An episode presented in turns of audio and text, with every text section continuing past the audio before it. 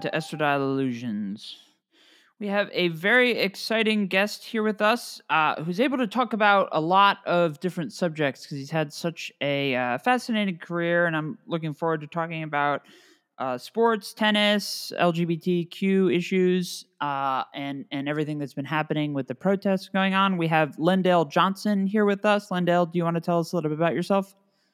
Yeah, I am a professional tennis player, and I just recently came out. So I'm actually the first openly gay male tennis tennis pro in the world, which is really it's really exciting. But um, before this happened, I really didn't think about how much um, responsibility it will require of me. Now I feel like it's I mean it's something I definitely wanted to do, but I feel like now I have a lot of things to really address. So I definitely like taking on challenges. Um, yeah, so I do that. Um, I'm also an actor and a model and recently a TV personality. We are wrapping up Deuces & Love. It's a new reality show about me and um, the things that I felt needed to be addressed in uh, different different aspects in life. Um, like, I guess we could say, um, I felt that there were a lot of things that were not addressed in the current media, and I felt like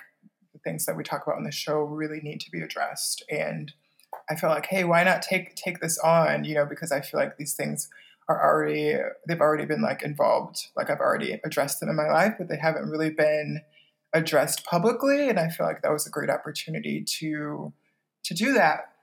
Um, yeah, I actually starred on Empire in season one as um, a guest actor on the show, but it was it was kind of um, a big deal because I was already a pro tennis player. So even though I was just a um, extra, it got a lot of uh, publicity because I was I had like an extended scene and it was just like you know a few seconds on the show, but I was already um, recognizable, so it made they made it like a big deal, and so the media just kind of went crazy and just just um, pretty much just blew me up as as an actor, even though I didn't have that much acting background. Um, and the, I feel really it was a double edged sword because I feel like a lot of actors that worked hard on their careers didn't get the the um, visibility that I did, and I feel like that's um, that's kind of you know how I guess the world works sometimes. Um, if the cards play in your favor, um, but I will say. I'd, I had no intention of like trying to like take someone's take someone out of the spotlight. It just it just happened like that. Um, yeah. Um, I also did um, a lot of modeling in the past. I haven't done that much recently. Um, I did do a quarantine uh, shoot for Vogue Italia, um, and I haven't done any anything since except for um, I did a shoot for Metro UK uh, for tennis. Um, but yeah, so actor, model, tennis player, TV personality. So I want to get into Empire and modeling uh, a bit later. Uh, those are both very, especially the idea of uh, modeling uh, under quarantine, which is uh, fascinating in of itself. But I wanted to start with the protests because we are about a little over two months since they really started. I guess longer than that, uh, since they've really been underway. And I know that when they first started, there was uh, a lot of people wondering, kind of, what's the longevity of this? You know, we've we've been we've been in this road before with uh, other other protests against uh, racial injustice or school shootings. That you know, the the the passion can be very strong and then the news cycle the media starts to focus on something else but we haven't really seen that this time this time around. It's got a lot of staying power. It's uh you know really powerful and i wanted to uh, get your thoughts on uh the protests in general and then also as you, you've been somebody who's participated in the protests in uh, new york city. Can you talk a little bit about all of that? Yeah it actually it actually happened in brooklyn and i was I was actually headed home and it actually wasn't planned. I just felt a, a strong urge of support and I decided to um, make my way over to the protest. Um, and so I actually got there right when it started. So it was so crazy how it all happened. Um, but yeah, so um, I actually was driving, and I parked my car and I was just like, okay, this is, you know, I haven't really spoke up about this and I just felt like it was it was the perfect time to do that. And so um, I actually met up with the uh, Maori Black Panthers, and we actually, um, you know, we marched all over, all over um, Brooklyn, and it was very powerful for me. Um, and you know, a thing that I guess the media hasn't really talked about. We actually, um, like when I got there, there was like a ton of um, supporters everywhere. I mean, there were so many protesters everywhere, and um, all of the black people, we just kind of like, we just kind of had to have like our own space. And, you know, the organizers of the event, we decided that we didn't want any of the white protesters to be at the front of the march because we felt like, you know, this is our this is our battle and we, we don't want white people to represent um, the protest, you know, and so we we asked all of the white people to get behind um, behind us. Like we didn't want them to be in the front because like when I got there, they were just like, you know, just people scattered everywhere. Not just not just white people, just like all types of races. But we didn't want any white white people to be, you know, at the front of the lines, and so we we asked them to move and get behind us. Um, and, uh, you know, the organizers, they gave everyone mics and we pretty much said what we had to say. I mean, it was really great to have, you know, um, a moment for for us to just really speak about what we needed to speak about. Um, a lot of people do not have voices, um, and a lot of people have things that they need to talk about. And so that was a great opportunity to let really anyone take the mic and say what they had to say. If they had something on their heart and on their minds that was the platform from them. I mean i mean because there were there were just thousands and thousands of protesters there. And and it was very moving you know when uh, you know when someone had something to say everyone was quiet. It was very respectable. There was there was no looting. There wasn't anything negative um, about the protest you know? And so we did go around bushwick and fort greene and uh, we really just kind of went, went to Williamsburg as well. Um, but yeah, we noticed that the police were actually um, it was kind of forcing us to go like follow them, but you know we, we wanted to go where we wanted to go. Like we didn't want the police to try to control another aspect of you know of something that we are trying to um, be a part of, and so we just kind of did our own thing, and um, it was really amazing. You know, we actually had a lot of supporters like we were going down Brooklyn, there were people literally out in their cars with like snacks and bottled water and all these things, just handing out all these, you know, um, like you know, drinks and food and snacks to everyone. It was it was really great to see much so much support from everyone. It was it was amazing. Um, yeah, it, it, was very powerful, um, and I feel like it's something that needs to happen continually until we have until we have um, you know these laws adjusted and changed and policies.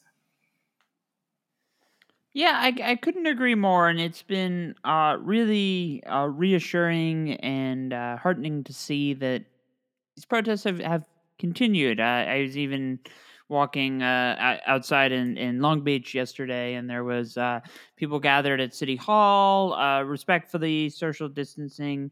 Uh, it is very interesting to hear you talk about how the police were trying to uh, sort of guide you, uh, guide the protests, especially like what we're seeing in in Portland with the president sending in this the disturbing situation with the troops there, and it, it it, it contrasts so sort of odd with um, something that's been making the news a lot uh, out on the west coast is like uh, in in Huntington Beach, California, the in Orange County. There's a big uh, anti-mask protests that happen all the time, and you see footage of that, and there's no police anywhere, and yet you guys uh, in, in, Brooklyn seem to have uh, something that was a extremely peaceful protest, and yet from the description, it seems as though the police was uh, just constantly breathing down your necks and trying to to control everything. Yeah, we definitely felt bombarded for sure, and I feel like we just kind of retaliated a little bit. Not like not physically, but it was just like, hey, we're protesting. We should be able to walk and go where we want. Like you shouldn't tell us where we can cannot, you know, walk around. So we, um, you know, I, it was just a false sense of of security. Really, I mean, I don't believe the police was there were there to actually help and protect us for any type of looting or fighting. I feel like what really happened was they were there to control where the protesters were going. So, which is which was not cool. So, uh, so I, I read that you have uh, organized a uh, charity tennis match in, in conjunction with the the NYPD in terms of um. Yeah. Uh, uh, yeah. yeah. Yeah, we're almost finished with that. We just have to find a designated um, tennis court to do that at, and I believe we're gonna. What's gonna happen is we're gonna have like a virtual, a virtual like showing, so people will be able to click on a link and they'll be able to virtually view the match, and you know they'll they'll pay like um, it's just a suggested donation, but um, I think the donation's like I think it starts at like like three or five bucks, and um, it, you know, it varies. Um, but yeah, so it, it is free, but we do have a suggested donation, and the the um, the money towards that, all the donations will go towards um, all the different charity donations. So um, it's very exciting. You know, I really felt this would be, you know, a really good thing to do, especially with you know tennis being like a very a very um, social distancing sport. Like, you know, it's very, I feel like it's very safe, one of the safest sports in um, the situation at hand. Um, but yeah, so the charity, um, we really were focused on really making sure that we addressed what was going on. Um, and yeah, to raise the money um, for the NAACP Legal Defense and Education Fund and also the, the Okra Project as well, and also the AC LA Racial Justice Program. So again, all that money is going to get um, 100% donated to all of those charities. So yeah, I mean, we, we try to, you know, we want, we want it to be fun, but we want also, you know, want people to know like, hey, this is, we're not just doing this, like this is a big deal. And we really want to get, get the money to um, these organizations so we can help with the, the change that's needed. Yeah, I've, been thinking. I think a lot about like uh, I know not not that we really had a lot of uh, pride parades this month. I mean this uh, year with the the coronavirus, but in in past in past uh, prides, there's been a discussion of whether we want the police to be part of that, and a lot of people say you know no cops at pride. Um, I, I, I tend to more uh, err toward the side of you know I think it's kind of a good thing when you have uh, police officers flashing the the rainbow flag. Just hearing hearing from accounts of people who uh, can remember a time when uh, the police were uh, would have just kind of laughed and uh, gotten physical maybe at, at that at that notion and you know, with all the talk of uh, defund the police, abolish the police, um, to see something like your tennis match, which is uh, uh, outreach, do you do you sometimes find it hard to kind of balance the, I you know the the I mean, a lot of these a lot of these concepts are very uh, complex and uh, controversial for sure. Like, um, I don't want to interrupt, but yeah, you know, those thoughts did cross my mind, and I feel there there will probably negative and positive press from it. Again, a lot of people are very upset with the police department and they don't want the police involved with anything whatsoever. Um, but I feel this will kind of really be like a silver lining. I'm hoping this will be a silver lining and we'll really get some some positive news out on the police department, at least for the police that are doing good because we we know we know that you know not every police officer is like um like a bad cop. It's it's just unfortunately a lot of them have have been um you know revealed. Um, so I, I think this definitely will be uh, a good thing. Um, I know some people won't be happy about it, but I, it, it needs to happen. You know, so. Yeah, and I mean, I I, think that you know there needs to be some room in the middle between like you know get rid of the police and also try and you know, dialogue, communication, all, uh, all sport. I mean, sports bring people together. There's so many different narratives uh, about that, and uh, I wanted to ask a couple questions about your um, coming out in the world of, of tennis because um, it's something that I think about a lot with with regard to really all all, all kinds of sports. We we don't have any gay. Uh, we don't have any uh, NFL players or MLB players who are out, and yet, I mean, even if, like if you just look at the statistical data, if you take like a couple hundred people, odds are there are some gay people within that. That's just like that's just simple math, and yet we don't have this environment where people feel that they're comfortable coming out in that and I think a lot about how, like, I, I played water polo in uh, high school and college before I transitioned. I remember what it was like to kind of be in those locker rooms that, I mean, water polo is a sport where you're not really wearing a lot of clothes, but they were like very hi- hypersexual uh, environments. And I, I, I think a lot about just just why it is that that male sports in particular are these sort of why why people feel so afraid to to approach this subject that is is making a lot of progress in seemingly every other kind of portion of the world. Can you explain the hypersexual hypersexual you you mentioned? Oh yeah, so our locker room in what in what way? Um, in my instance, like you'd have like, water polo speedos. Uh, people would be flinging their towels around. Uh, it, it, it really like, especially I was in high school when the movie 300 came out, which was also sort of a very uh, sexual. People, people were kind of going around. Uh, literally, I would see people's junk flying around. People uh, fling, fla- flapping each other with towels. I mean, it, it was it, it was essentially what we would uh, re- regard now as as basically sexual harassment. But um, yeah, I feel like a lot of players. Um, I feel that happens like a lot on the NFL um, and also the MLB team. Um, probably not so much in the bas- on the and um, on the um, not probably not so much on the like the basketball teams. I think, but I think it happens more like in the NFL and the MLB leagues.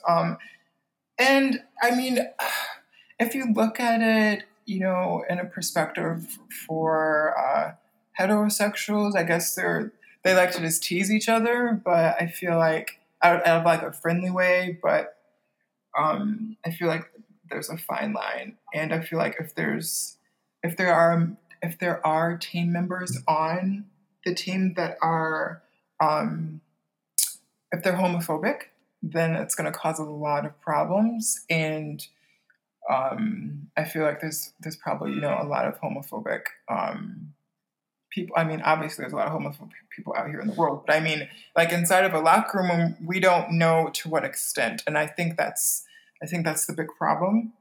And you know, I also feel like there's no one to really stand up for LGBT people in the locker room either. Like if you if you are, I you know if you do identify in that category, there's just really you there, you with yourself, and you're alone, and you have to just kind of deal with what goes down. Um, and I feel like a lot of that is again taboo and hush hush. Also, I feel like things that happen that do happen in the locker room, it's not really going to be mentioned during the game. Um, I feel like there's a, probably a lot of gossip behind closed doors about it, and I feel like that's the where the real issue lies. Um, yeah, yeah.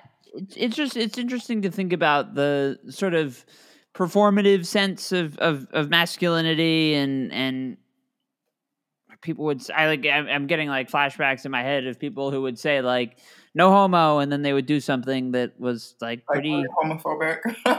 yeah, and it, it's like I feel like, like there's well, they say that to protect themselves, right? I mean, let's be real. Like, I feel like you know you're gonna you know if you if you're worried about someone saying something about you, then you're gonna you're gonna be defensive about it. So, I mean, that's that's very very real. That's that's very true. Yeah, and there's this like coddling of of the of the sort of old guard style uh, of of homophobia where where it, it creates this kind of like broader sense of power dynamic that prevents people from just saying like, yeah, I I actually am gay, like, and and and I, it it goes. It, it it's just it's it's so interesting to think about, especially in the sense that like, you know, you you you've come out as as a gay tennis player. We've had lesbian tennis players for a really long time. There's a library literally a block away from me, the Billie Jean King Library. We have we have named after her. She's an, an icon of sports and you know for for it, it, it's so different between uh men and women in in this regard yeah it really is um you know billie jean king he she definitely played paved the way um so did martina navratilova as well um and then we do have um former world number 67 uh, i believe his name is brian vahaly um he came out in 2017 um after he finished. So he came out after after he finished career. Um, but again, I feel like you know a lot of players opened up to him and other um, and other players about their sexuality and you know the homophobia in you know in this men's world. It's really um, it's really internalized and it's ex- externalized as well. And I feel like that really drives the fear of retraction. You know. Um, of corporate sponsorship and endorsement deals, anxiety, um, hate crimes. Honestly, the list goes on.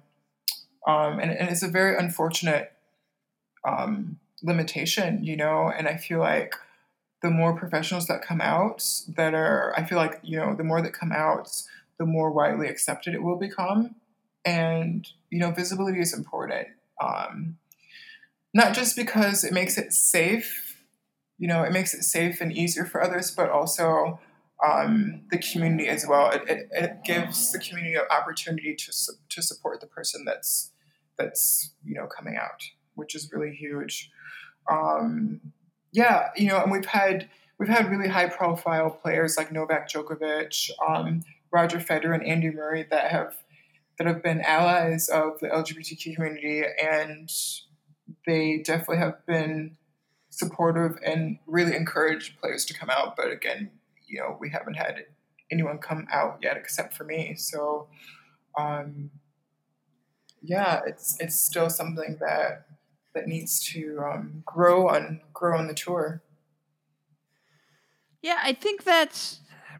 I, I, was reading about kind of how, how open Roger Federer and, and others have been uh, with their allyship, and uh, it, it, it reminded me of um, last month we did an episode with the directors of a short film called, Wonder, and and I talked about how I was reminded uh, when when Dwyane Wade was on uh, Ellen DeGeneres. I want to say like uh, it was it was before quarantine, so it would have been er- earlier in, in in 2020, and he was talking about his transgender daughter, and I was uh, very taken. I, I, was very touched by a, a, a, thing, a quote that he said that I imagine a lot of people probably didn't really think think much of. Did you say Dwyane Wade? Yeah, Dwyane Wade. Oh, uh, and Gabrielle Union. Yeah, that, that's a that's a really big deal, and it's really amazing the support that they've given. Well, he says he said in the he said in the interview just sort of very nonchalantly, and and we're proud allies of the LGBTQ community. And I was like, I was sort sort of touched because I mean, you really you don't within uh, American sports within like the I guess the big uh, you know NBA, MLB, NFL, you just you just don't see that kind of um, you don't see those like a, a, superstar on the level of Dwyane Wade just standing up and like almost in a yeah, of course I'm an ally, what of it kind of thing. You still um there was a big controversy. I'm a big baseball fan. There's a there's a big controversy last year where the uh, a player uh, Daniel Murphy, who was traded to the Cubs, was just saying like, "Oh, I disagree with the gay lifestyle," and it's like you're ch- ch- checking the calendar. Like, wait, is this is this 2020? Is this 2005? Like, wow. what year is this? Wow, it's like it's almost like like a joke. Like, is it, is he being serious? Well, yeah, and I mean, I, I guess it, we had um, a controversy this weekend. A member, uh, I, I, forget exactly who it was. So, uh, of the two, the two teams where everybody was kneeling in support of Black Lives Matter, except for one guy who later said like they're Marxists. I I, I can't support that. I only kneel before God, and it's just like give me a fucking break, dude. Oh wow. That's, yeah, and that's outrageous. Well, I, I mean, I, I feel like I, I feel like in, in a lot of these cases, and maybe tennis is uh, sort of more sequestered from that because I mean, a lot a lot, a lot of these sports, like you you've got to assume uh, the locker room is is filled with people who uh, probably voted for the orange asshole in the White House, or um, you know, t- grew up in households that don't agree with. Uh, it, it, it, it's even i mean it, it's hard to it's hard to even put into words kind of the yeah well tennis is supposed to be a you know primarily a gentleman's sport you know tennis is supposed to be a, a gentleman's sport and we're supposed to be very respectful and and show sportsmanship and whatnot so it's it's it's really um it's really surprising that no one has has come out with you know the amount of you know respect we have for each other as players. Um, and you've uh, you've played a fair bit internationally, right? Yes, yes, I have. So, do you? I mean, so you've uh, you've traveled a lot. You've gotten to go to uh, a lot of countries, and and obviously, pretty much every country has a uh, different view on on LGBTQ rights and equality. Can you talk a little bit about your experiences uh, internationally? Yeah, well, I haven't. You know, people were asking me. You know, especially coming out now. I've I've had international media about my coming out story, and you know, it, it does it does kind of. I, I guess I am a little worried now that I've come out. It's like what what what's going to happen now if I'm you know recognized even more recognized now. Um, are there going to be any, you know, are there going to be any like serious things that could happen to me. Like, am I going to get arrested? I know in Ru- in Russia they they just recently had um, an outrageous like law that I think that's coming into fruition um, about um, trans um, trans and trans uh, um, offspring. Uh, apparently, they're uh, if I get this right, I believe they can get arrested now for for really doing nothing. Um, do, do, you know anything about that recently? Yeah, I know that. Well, there's been crackdowns, and um, not not not just in Russia, but in in some other is, as as and transgender also, rights. Right, right, right. Yeah, and uh, also really quick, I know the opposite thing has happened in Sudan. So they've they've decriminalized LGBTQ. Um, you know, they've decriminalized that in Sudan as well. So I mean, things are just things are just topsy turvy going. You know, there's so much happening right now. Yeah, I mean, to to elaborate on the the transgender issue you brought up, there are there are governments that are posing the question. Uh, I want to say it was also Hong Kong last year. There was there was a big um the the the newspaper The Economist got in big trouble because they posted a like just question in the form of a tweet that said should should tra- should all transgender people be sterilized basically was was the question and oh, i mean wow. yeah and it was well it was very insensitive but um eh, when it comes to uh, getting legal um, birth certificates uh, or or just changing your ID in countries, I mean, if you are especially if you're a um, if you're a transgender woman, um, the so a lot of times the necessary procedures do do make you uh, sterile before you can uh, uh, get those. I mean, before I started HRT, I uh, did sperm banking, so that wasn't an issue in in, in my regard. But like.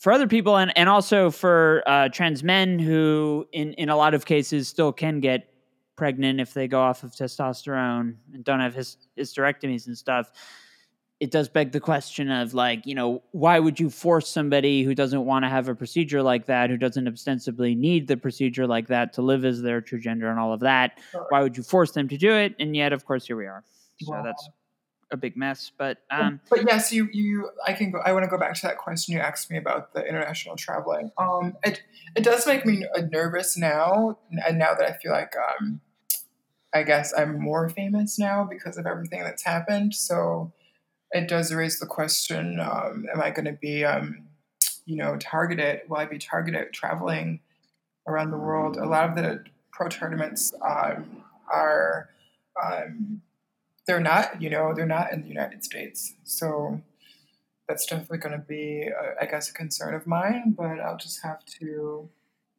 I'll have to just look past it and, and keep playing. So. Do you think that large sports uh, organizations have a responsibility to take firmer stances on on these uh, human rights situations? Like, I'm, I'm thinking the World Cup in uh, I want to say 2022 or 2024 is supposed to be played in in Qatar, which is uh, really an oppressive country for uh, I mean pretty much basically everybody, unless you're like a cisgender man. Uh, even then, not not not not so great. But you kind of look at that, saying like, okay, you, you can buy like World Cup themed like pride merchandise probably, but God forbid a gay person steps foot in that country. Yeah, you know, I feel like, you know, that does need to be addressed and it should be addressed by a person of power that can really, really address and really make it very visible during during the um during the champ you know the uh, during the championships absolutely. And i probably would say there also needs to be um, some lgbtq people of power that are taking care of um, you know maybe hosting and and really being outspoken about those those things that that are not really visible um yeah i mean soccer is huge. Yeah and i mean it, it, it seems like i guess we're we're like we're we're moving away from like kind of a mundane mundane example would be like a, at a Thanksgiving dinner table, a homophobic or a racist uncle just kind of getting like tolerated, and you roll their eyes and you put up with it, and we're kind of I, I feel like as a nation kind of moving away from like this sort of begrudging like oh we we put up with people like that more towards something like you know saying that's not okay when when you see when you see racism or homophobia you know, th- there's an increased sense of you should have a responsibility, especially if you're straight or white, to to call it out and say, you know, this space is is not, uh, you know, that's not okay. Yeah, you know, and it needs to be done. It needs to be done right there. Like it needs to be nipped in the butt. It, it does not need to be gossiped about behind closed closed doors. If you see something or hear something that's not right and it does not resonate with your core values, you know, that align with LGBTQ support, then it needs to be said right then and there so that it can be addressed. That's one of the major, major things that need to be done too. I feel like people need to stop being silent when they see something um, negative like that happening um, in their environment. So I wanted to ask a question. Um, as you were talking about the protests, I uh, had had a question more uh, related to Hollywood and wanted to get your perspective. So when you were talking about how um, the the group that you were protesting with wanted uh, white white people to sort of step aside and let let people of color take take the take the lead mm-hmm. and have a voice. Uh, it reminded me of you know, whenever Pride Month rolls around and we we talk about like what's the greatest uh, gay movie or the greatest transgender movie, a lot of the answers, in fact, even like for for, more recent examples, a lot of the answers are uh, straight people who are playing playing gay parts and stuff, and it makes me think about. Yeah, I know. I know that um that uh, Halle Berry just pulled out of oh right render yes. role recently. But yeah, I, I feel like it's, it's you know there are so many qualified qualified transgender actors and actresses, and I feel like they need they need to work, you know, and and the best way is to have them do this. I mean, it's it's the best way in in a sense of the organic um, lifestyle that they have, you know, experienced. So who who who couldn't play it better? You know, who couldn't do a better job? Yeah, I mean, I think um, we had on the director of the Netflix doc uh, Disclosure. We had uh, Sam Feder on last month, and we were talking about. I mean, because when I do interviews and people ask me, like, the Halle Berry uh, thing happened very quickly and is recent, but the Scarlett Johansson one uh, was was last year, and I, I would get asked about that, and they'd say, you know, a lot of them will go back to acting is acting, and I, I, I think in in a very very broad general sense, uh, most people could agree that's that's true. But when when you get into like an LGBTQ, um, when you're when you're dealing with those identities, particularly trans identities, and you, you're you're dealing with a situation of you know what's a straight cisgender person supposed to like like how do you act transgender except in, like revel in stereotypes and stuff? Uh and it becomes kind of a problem because then people who see the famous actor or the famous actress uh, perform in that, then they think that you know all transgender women are just kind of uh, masculine m- men pretending to be women trapped in the wrong body trope all of that kind of stuff. And right. for false representation it really is. And I, I, do know that darren criss didn't he pull out as well? Didn't he make like an ultimatum that he wasn't going to do that anymore either? Yeah and i i think like the the the national discussion tends to focus a lot on on trans issues but like you know, like I'm a huge fan of the movie Call Me by Your Name, and I've been oh, grappling. Beautiful movie. I love that movie. It's it's. I mean, it's really amazing what his father did said to him at the end. I mean, in a perfect yeah. world, in a perfect world, all all fathers would would be like that. You know. Yeah, I mean, I, I, I went to see that movie with my uh, with my mother, who has not forgiven me for the peach scene. But um, the the what scene? I'm sorry. The the scene with the peach. Oh wow, that, that was really intense. Um, that was really graphic. that yeah, very graphic. Um, I know they're making a sequel, right? I'm, i hear they're making a sequel. There is a book. Um, there's a book. Well, there was a book written. I imagine the sequel coming to film w- will happen at at some point in time. But no, I mean, I think I've seen it on the news that it is happening. That it's set to start filming and production. Wow. Yeah. Well, that doesn't surprise me. That's that's. I mean, that's great. It was a great movie, and yet, I mean, at the same time, um, you know, Timothée Chalamet and Armie Hammer are neither one of them are gay, and I wonder, like, is is that bad? I, I, and I, I don't know if I have an answer to that, but it's something that like I think about, or like Brokeback Mountain, adore Heath Ledger, Jake Gyllenhaal. Neither of them are gay, and it's like, is this an issue? I I don't know. I, I feel like it comes to the point where, um, I guess you can make it an issue if you feel like if you feel like it, it is one. I mean, there's so many pros and cons in this situation. I feel like, you know, if there are, you know, an X amount of actors playing LGBTQ roles and there are X amount of LGBTQ actors not playing the role, and if, you know if there's if it's not balanced then it's an issue. So i feel like if we can get you know a good amount of cis actors playing lgbtq roles and also get an x amount of um, lgbtq actors also playing lgbtq roles as well and balance it out then it then it won't be a problem. So i feel like the main issue right now is because it's it's really not balanced Right, and then there's then there's the the question of representation versus vis- visibility. Like a cisgender actor playing a trans person leads to, especially if we're dealing with like a famous actor, um, more eyes will be on transgender issues that are uh, that were that weren't necessarily there before but at the same time it's like well is this good representation? I mean um, the past couple months have brought to light uh, there's a controversy around uh, viola davis is not a fan of the the movie the the help which was based off a book the help. My my father actually worked with the uh, ex-husband of Kathryn Stockett who wrote the book of the help.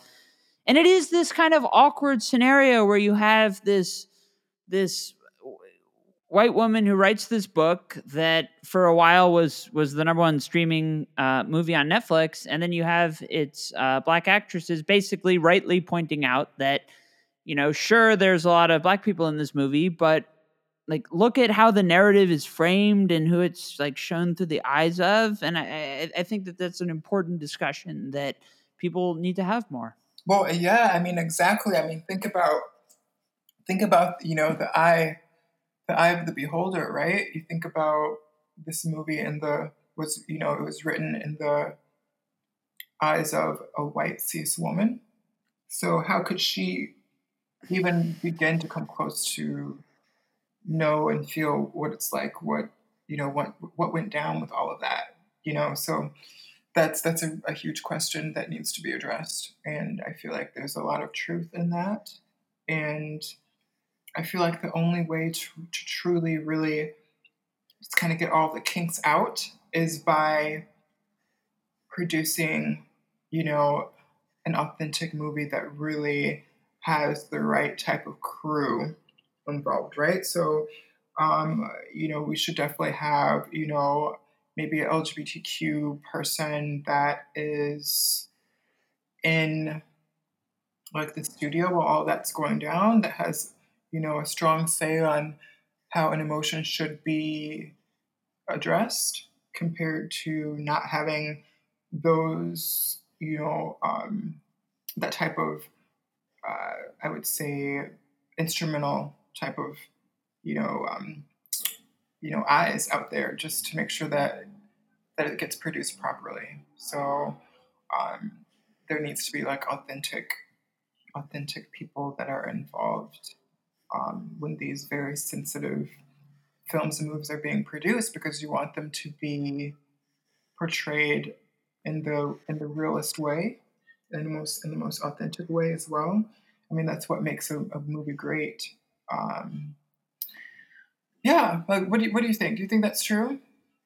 Yeah, and I I, I think I well, I think that's a good um, sort of way to segue into talking about Empire a bit because Lee Lee Daniels is somebody who is. Uh, you know been been kind of a visionary at, at at presenting these kinds of narratives in a way that's you know authentic and not through a white gaze. And you know empire kind of exploded when it came out in 2015 2015 right? And um it came out at a time too when like there are not a ton of really great network tv shows that are, are getting buzzed about and talked about these days and yet with with all that's going on in streaming and yet empire hits the scene and i remember exactly watching the i'd had uh, the pilot recorded on my dvr and oh, i'd had wow. you probably saw me and didn't realize it was me yeah i i well my my partner is was a is a huge empire fan um things are kind of up in the air of whether it'll get a proper finale with uh, the coronavirus uh, hoping they're able to to wrap up the story. But um, it was it, it it's such a really um, I, I love the way that it, that it was able to to grapple a lot with um, on so many issues within the music industry, but it also really made hom- homophobia within the um, music industry a, a, key focal point of the series. Uh, yeah, it even really did. Yeah, it really did. Yeah. Um. So you were in the pilot. What was? Can you talk a bit, about like the experience of being there and kind of the energy? Because obviously, when you're filming a pilot, you don't know that the show's going to be huge, and yet, I, I, guess maybe when you're dealing with something like that, maybe some people probably did did realize that it was going to be a big deal.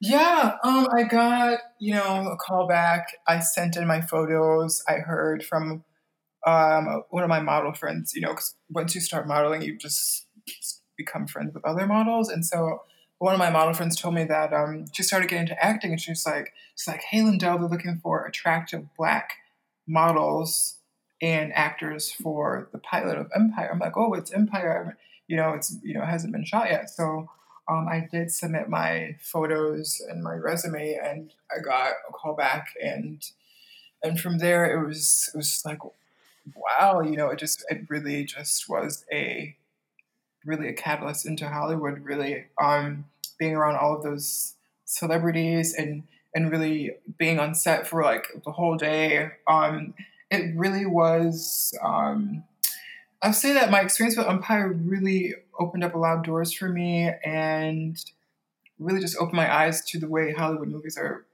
are filmed. You know, I didn't. I it was the biggest um, the biggest show I've ever been a part of, and to have Lee Daniels like you know who I am and and you know talk to me on set in front of everyone and you know mention me by my first name that was it was really powerful and um, i definitely felt felt that I was making a difference. Um, you know, even though I had such a small role, I still felt it was. I still felt like I, you know, um, was you know I felt like I really made a difference in getting the movie done right. You know, because the smallest parts are sometimes some of the most important. You know, because if you don't have if you don't have the extras and you don't have you know all the little people doing what they need to do, then the scene won't work at all. And, and, and again, it really takes a village. It takes everyone on set, no matter how big or small your role is. It's it's it is important and and it, and it needs to be done. Um, but yeah, so yeah, filming on set, you know, it really helped me get a nice schedule going because we filmed quite a bit. Um, call time would be like five in the morning, six in the morning, and we'd film all day until you know late at night. And a lot of people were tired, and a lot of people don't know that you know we film these we film these scenes like over and over again, and you know, you know all the partying and dancing scenes. You know, people. Those are at five in the morning. Yeah, well, yeah, sometimes, and you know we're wow. we're tired, and a lot of the the women have on heels, and they're in pain, and they have to just keep doing it and keep jumping around like they're so happy. I I know the scene that I was in it was actually very cold because um, we filmed um, at Navy Pier, um, uh, you know, in uh, in Chicago um, off of Lake, Lake Michigan, and it was very cold that day.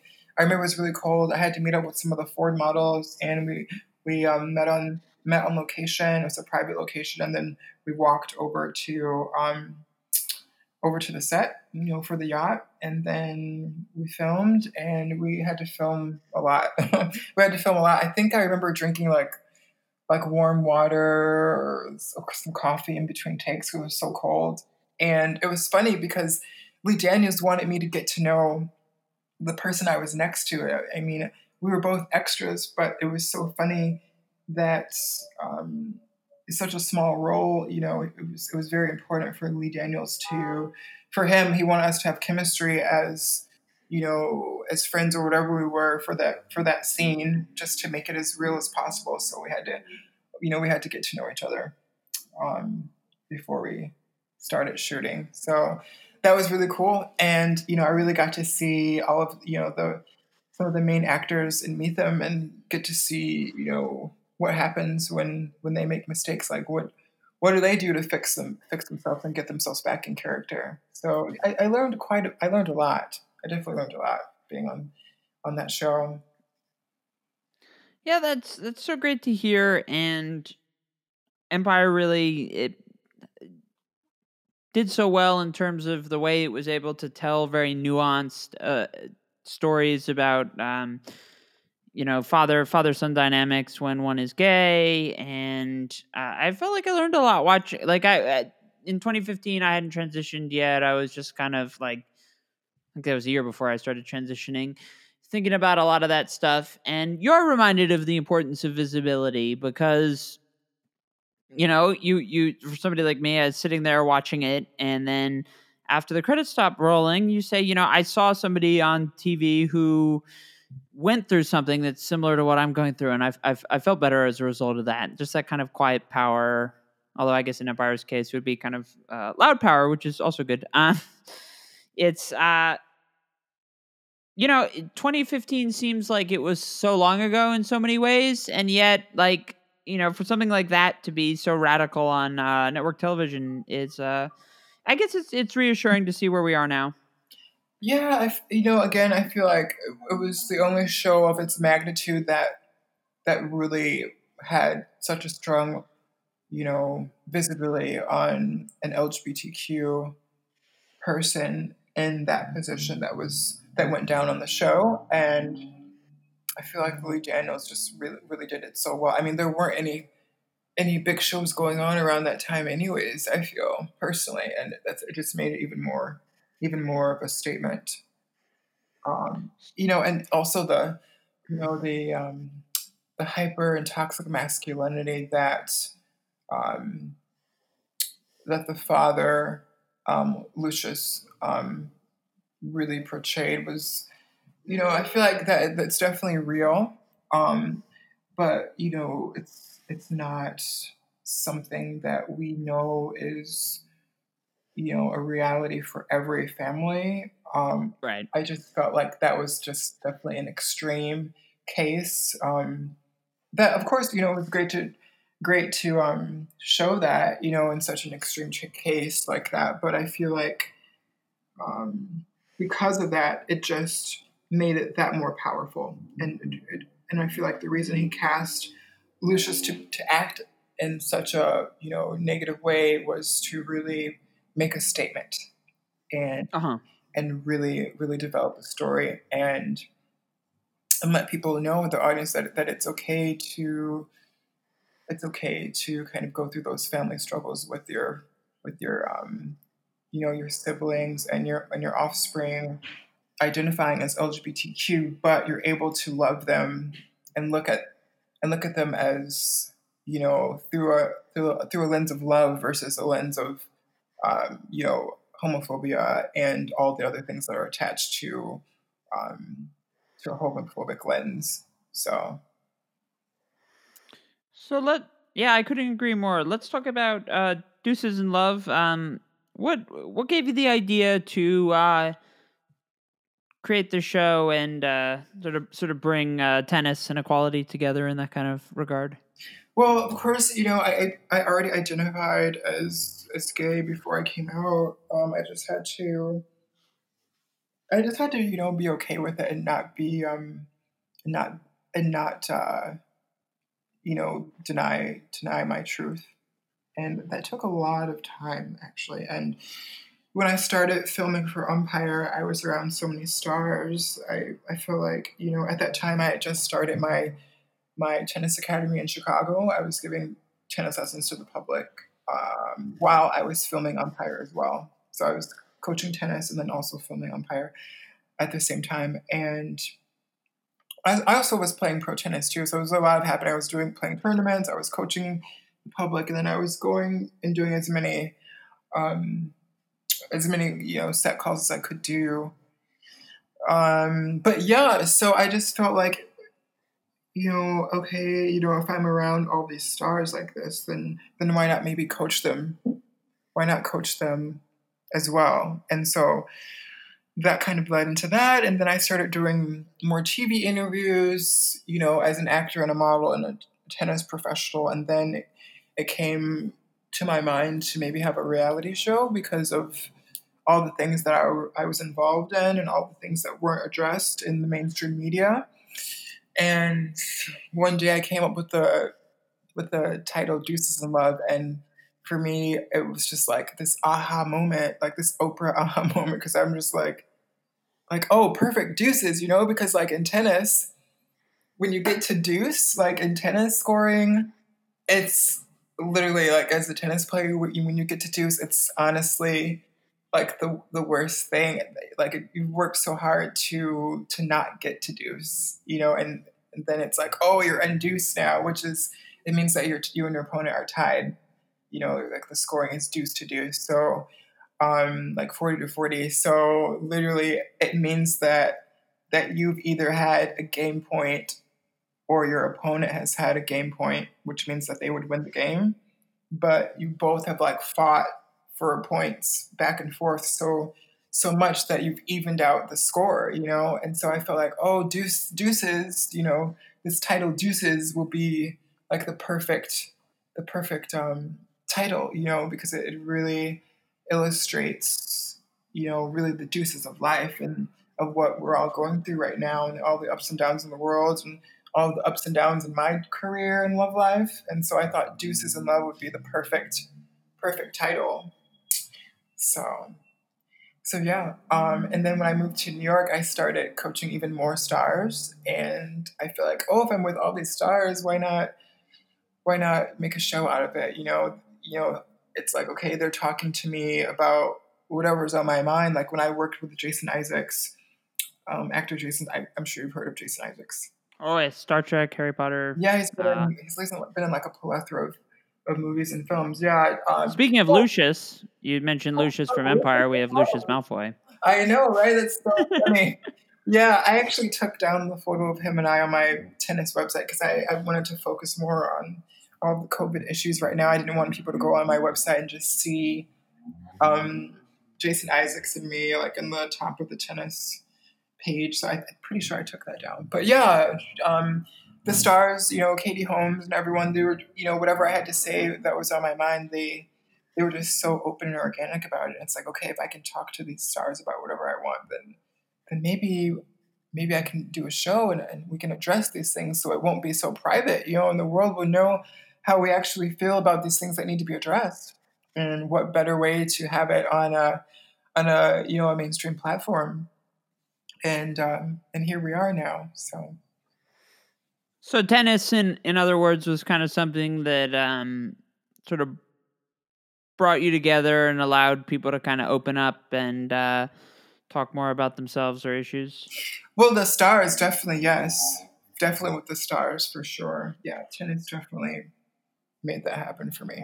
Absolutely. That, that's interesting to think about because, like, I call myself an activist and I spend a lot of time dealing with LGBTQ issues, transgender issues, but like I'm a I'm a film critic. I I, I often like prefer doing things that have that you know uh, feature gay characters because I think they should and but but I often approach a lot of that not necessarily from a uh, gay perspective and yet you know when you're at a festival or or you're having uh, straight people on on the show um you know i i, I feel like like uh, a, a, common love of, of film or even like at a baseball game uh, when you're just talking to the people around you I, I, have seen firsthand kind of the power of sport or, or shared interest to kind of tear down these walls that sometimes feel like they're artificially placed up for you know just just societal purposes and whatnot. So i think that's really great that you've been able to thank uh, you so much. And just kind of to add to that it's it's like when i'm out training here in new york i, I might run into oh there's been several times i've ran into i guess i'm going to assume straight cis white tennis players and and they see that they see um that i'm really good at tennis and maybe they're not and maybe they're beginner players and it's a great it was a great way tennis is a great way to connect um and see straight white men. I mean, uh-huh. because I'll be like I said, I'll be out playing tennis or training, and you know, i have had like you know these cis white straight guys come up to me, uh, tennis players, and they they ask for my number, they want to play tennis with me, and it turns into a conversation, you know, outside of tennis, and maybe they'll end up, you know, we're playing tennis together, and they strike up a conversation about things that they want to know about the LGBT community, or maybe they've shared some personal things in their um, their heterosexual relationship with me, and we just kind of feed off each other. And and I feel like it's a really great way to foster, um, you know, organic, positive relationships with with um, heterosexuals and, and homosexuals as well through te- through tennis. That's in my yeah. experience, it's been very positive. Well, that that's great to hear, and I I I, I you know it, it, I feel like you see on the news all the time people saying like oh we're so divided we're so you know. Well, I feel like the media always wants to divide the world. Like they want to keep the world divided and all things, like in categories, which is which is not good. And, right.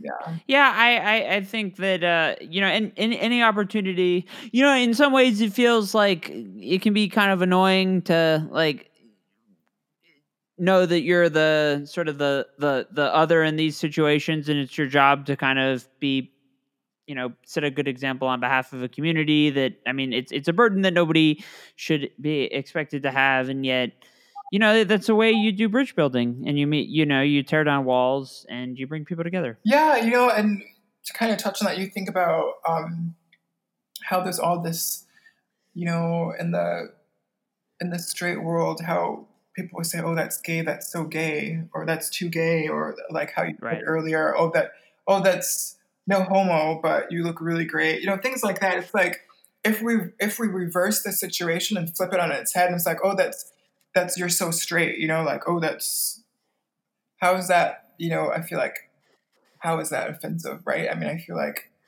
yeah, can you? I feel you. I just feel like how is that? How can that really be, you know, offensive? How do you turn the roles around. Like if you if you went up to someone and said, oh, your outfit is so straight, you should never wear that. Like, like what, what would their response be? Like, would they even be, you know, hurt by by you saying that?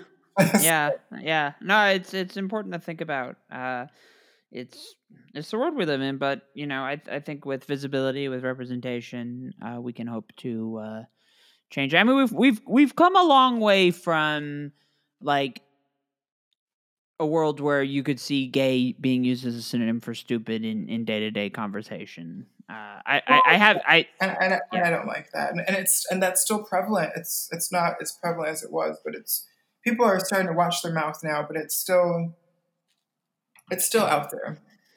Right, and then if you if you call it out, people are like, uh, it, it becomes some like uh, diatribe on on free speech or something, and it's a that's a non sequitur, and you just want to say like, you know, don't be don't be an asshole. How about that? That's that's your you know free speech all you want, but if you're gonna say words like that, you should be shunned. That's kind of how I view it. Yeah, view that kind of if you have if you don't have anything nice to say, then then shut your mouth.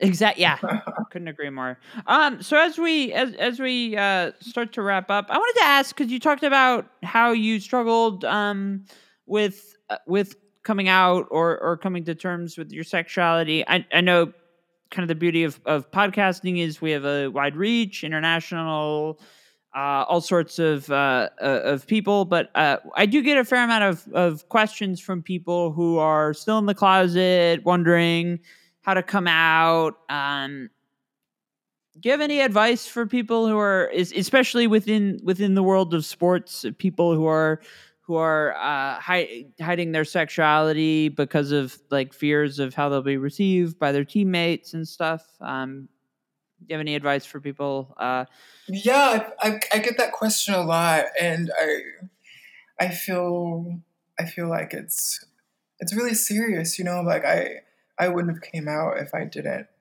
if I didn't have the things that are needed to come out. If that makes sense. So yeah. um, in sport, you know, it's it's really all about.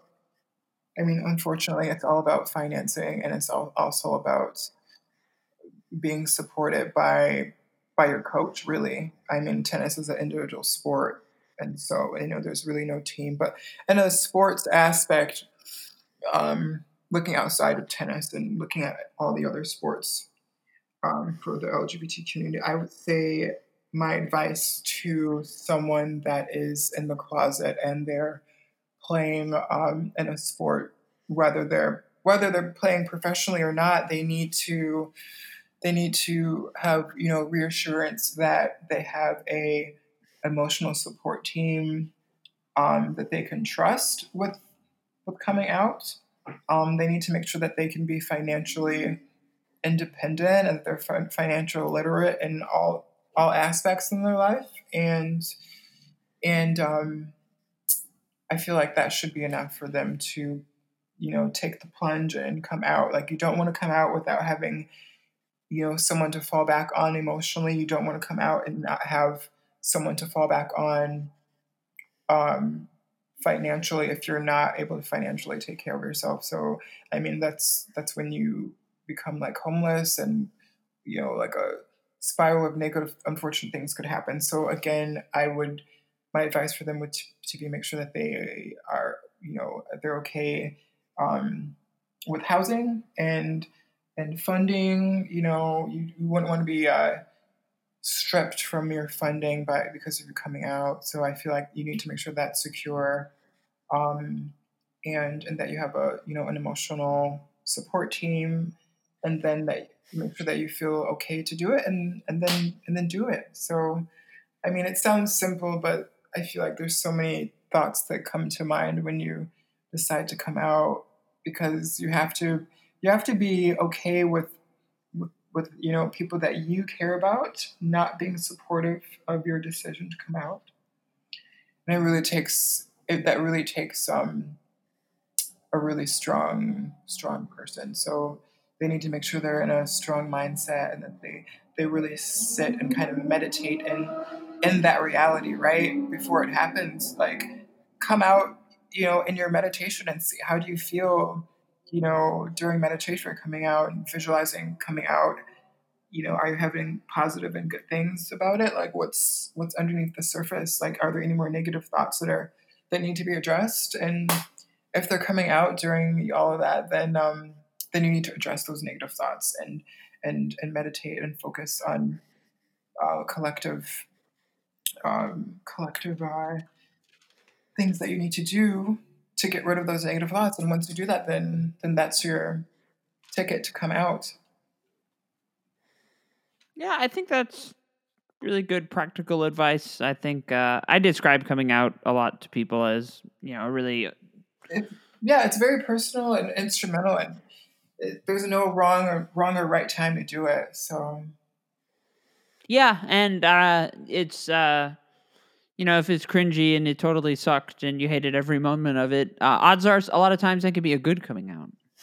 Yeah, you know, I mean, I the, the world has really progressed since high school. Um, you know, I I don't regret not coming out in high school. My, my I, I lived in a very predominantly white neighborhood and high school, and a lot of the student body was there's, there's just so much gossip and it's so clicky and and I really didn't feel um, I didn't really feel like I was a part of um, like a supportive team, really, except for my my tennis team. Really, I mean, my tennis team was very supportive. So, um, in fact, in an article I wrote, um, an article I talked about coming out, um, but I actually didn't come out to my team. My one of my teammates they they knew that I was gay, and I remember they were like, "Oh, Lenny." In high school, I went by Lenny, but um, they're like, "Oh, Lenny, we know you're gay. Just we don't care. Just just kill it in tennis." Like, because we had like a match or something, and they didn't care that I was gay. They wanted me just to like beat up my tennis opponent. So, so that was pretty funny. Um, well, hopefully, the rest of sports can uh, get on that page because it's a good good page to be. Yeah, yeah, it, it really was. Um, but yeah, that's definitely my advice to anyone that's in the closet in sport. Um, yeah, definitely. I guess also maybe some more advice would be to speak to someone that has come out and talk to yeah. them as well. Talk to a mentor that's already come out, that's living in your truth that you're not living in, and speak with them. See if they have time. A lot of people are willing to help if you just ask. Yeah, I would, I would, I would echo that. And um, final question. Um, so Deuces & Love is uh coming out. Can you tell us uh where we can find it, and also sort of more broadly, what's on uh, what's next on the agenda for you in your career? Um, Deuces & Love. We are right now. We're syndicated with Amazon Prime. I just found out last week. I haven't done any, um, you know, press about this yet. But yeah, we are to go with Amazon Prime. And congratulations. Thanks. It's very exciting. Um, and we're to have um, a lot of stars on the show. Billy Porter is very interested. Um, ah, that's wonderful. Yeah, so we really want to get him on there. We're probably going to do right now. We're focused on Zoom interviews with the stars. Um, it's a little tough right now to, you know, have the camera crew be involved like directly with the other stars, like a normal reality show. Um, so we're gonna we're probably just gonna zoom those stars, and I'm gonna have a camera crew practicing um, COVID 19 regulations here in New York while I continue all the stuff I've been doing um, with tennis acting modeling, the tennis training. Um, then we'll have the cameras follow me around during my um, my dates as well that I have. I just recently started dating again during the pandemic. Um, wow. So I mean, uh, that was pretty interesting. I, I actually went on a date with um, with a fitness trainer uh, and we were actually, I actually met him on Grindr, but we just kind of talked for like six months. We just kind of talked for six months, which was, which was nice. So we just talked for like six months on Grindr here and there. And finally, he's like, "Hey, when are you're gonna ask me on a date?" And we finally did the date, and it was it was really nice actually. It was so great to get out of the house and and be comfortable, you know, outside with with someone that you, that you're interested in, and you're able to share share your, your life about to just to someone that doesn't know know anything about you that you're interested in is definitely a really nice feeling. So I think we're in phase four, phase five right now in New York. Um, so yeah, that's going on right now. Um, we also just started a Kickstarter for the show. Um, a couple of investors have, have pulled out for the show, and so to fill in that financial gap, I launched a Kickstarter. It, it hasn't been released yet, though. Um, I'm probably gonna release the Kickstarter this week. Um, we have an interview with the Yahoo News, which is great. That will share the Kickstarter and talk about some other things. Um, so that's a project I have going on right now. Um, I'm probably going to do some more things with Vogue. Um, I want to shoot a little bit more with Vogue, and I would like to start modeling a little bit more now. Um, yeah, yeah, that's that's my project right now. Um, I'm I'm also, you know, going back on tour also for tennis. So I will be probably going to West Palm Beach for training, um, so I can get ready to play competitively again.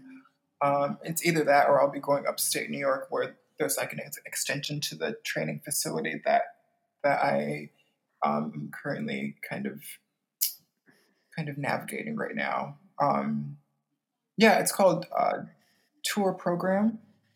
Um, yeah, they um, they have they have a lot of uh, prestigious tennis stars that they um, that they kind of shoot out, and I definitely want to get things going. I feel like the pandemic has really allowed a lot of people to really just kind of get all their injuries put together, like healed.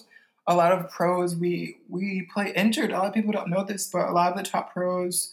I'm not a top pro, but um, but a lot of the top pros, um, you know, just in professional tennis, we we are injured throughout the whole year, and we have to we have to play injured, unfortunately, because we have protected rankings and ranking points that we have to protect, and it's better. We would rather play in the tournament injured than not play in the tournament at all and, not and not get the our ranking points. And I feel like because of the pandemic, a lot of players on tour have really had a lot a, a really really long time to actually let those prolonged injuries heal. And it's it's something unheard of, you know, because tennis season we really don't we really don't have a an off season. We kind of sort of do like towards the end of the year, like like uh, November, December, but then not really though, because even though it's your break, like the Australian Open is right there in January. So it's like we really don't have a break. And I feel like, again, that's why so many players play injured. Roger Federer is undergoing knee surgery right now, I think on both knees, um, which was a big shock to the tennis world. We, I mean, I, did, I didn't know he had any issues with his knees. Um, but yeah, those are some projects that are going on right now. Um, I want to wrap up season one. Um, yeah, I want to kind of get that finished. Um, it's really exciting. So, so yeah, that's pretty much what's going on. Oh, I also have a book that I started um, that I started writing. Um, it's on my website, so it's lind- lendalejohnson.com slash book. Um, it doesn't really give any details about the book. Actually, there's there's just like a title. It's um, America's first openly gay black tennis professional, and it just it lists um, you know how I overcame poverty and um, racism, um, and also systematic racism. So um, in sport and tennis. So those are those are like the main points. But I just kind of talk about like how I how I came to where I am now in the book. So I'm, I'm not finished writing it though. That's why I haven't put it out on like Amazon or Barnes and Noble. But yeah, we're gonna get it published um, on Amazon.com and then also for Barnes and Noble. Well, it seems like you've got uh, a lot on your plate. Very busy. Always good to see with uh, Corona grinding everything to a halt, seeing people stay busy, and uh, so much on the so much on the slate. And it's been uh, it's been so great talking with you, Lendale. Um, we'll link to your uh, social media, your website, and um, we'll be watching for Deuces & Love with uh, with great interest. Thank you so much, Ian. It was a pleasure. I I really enjoyed the questions that you presented. There were a lot of the unique questions that I haven't I haven't really had to address publicly. So it was really nice to kind of let them just kind of sit in my mind and, and you know just kind of watch the the thoughts come together. I enjoyed it. Well, thank you. That's that's a great great compliment. I uh, I appreciate it, and uh, thank you so much for coming on. And uh, to everybody listening, thank you so much for listening, and we will see you next time. Bye, guys.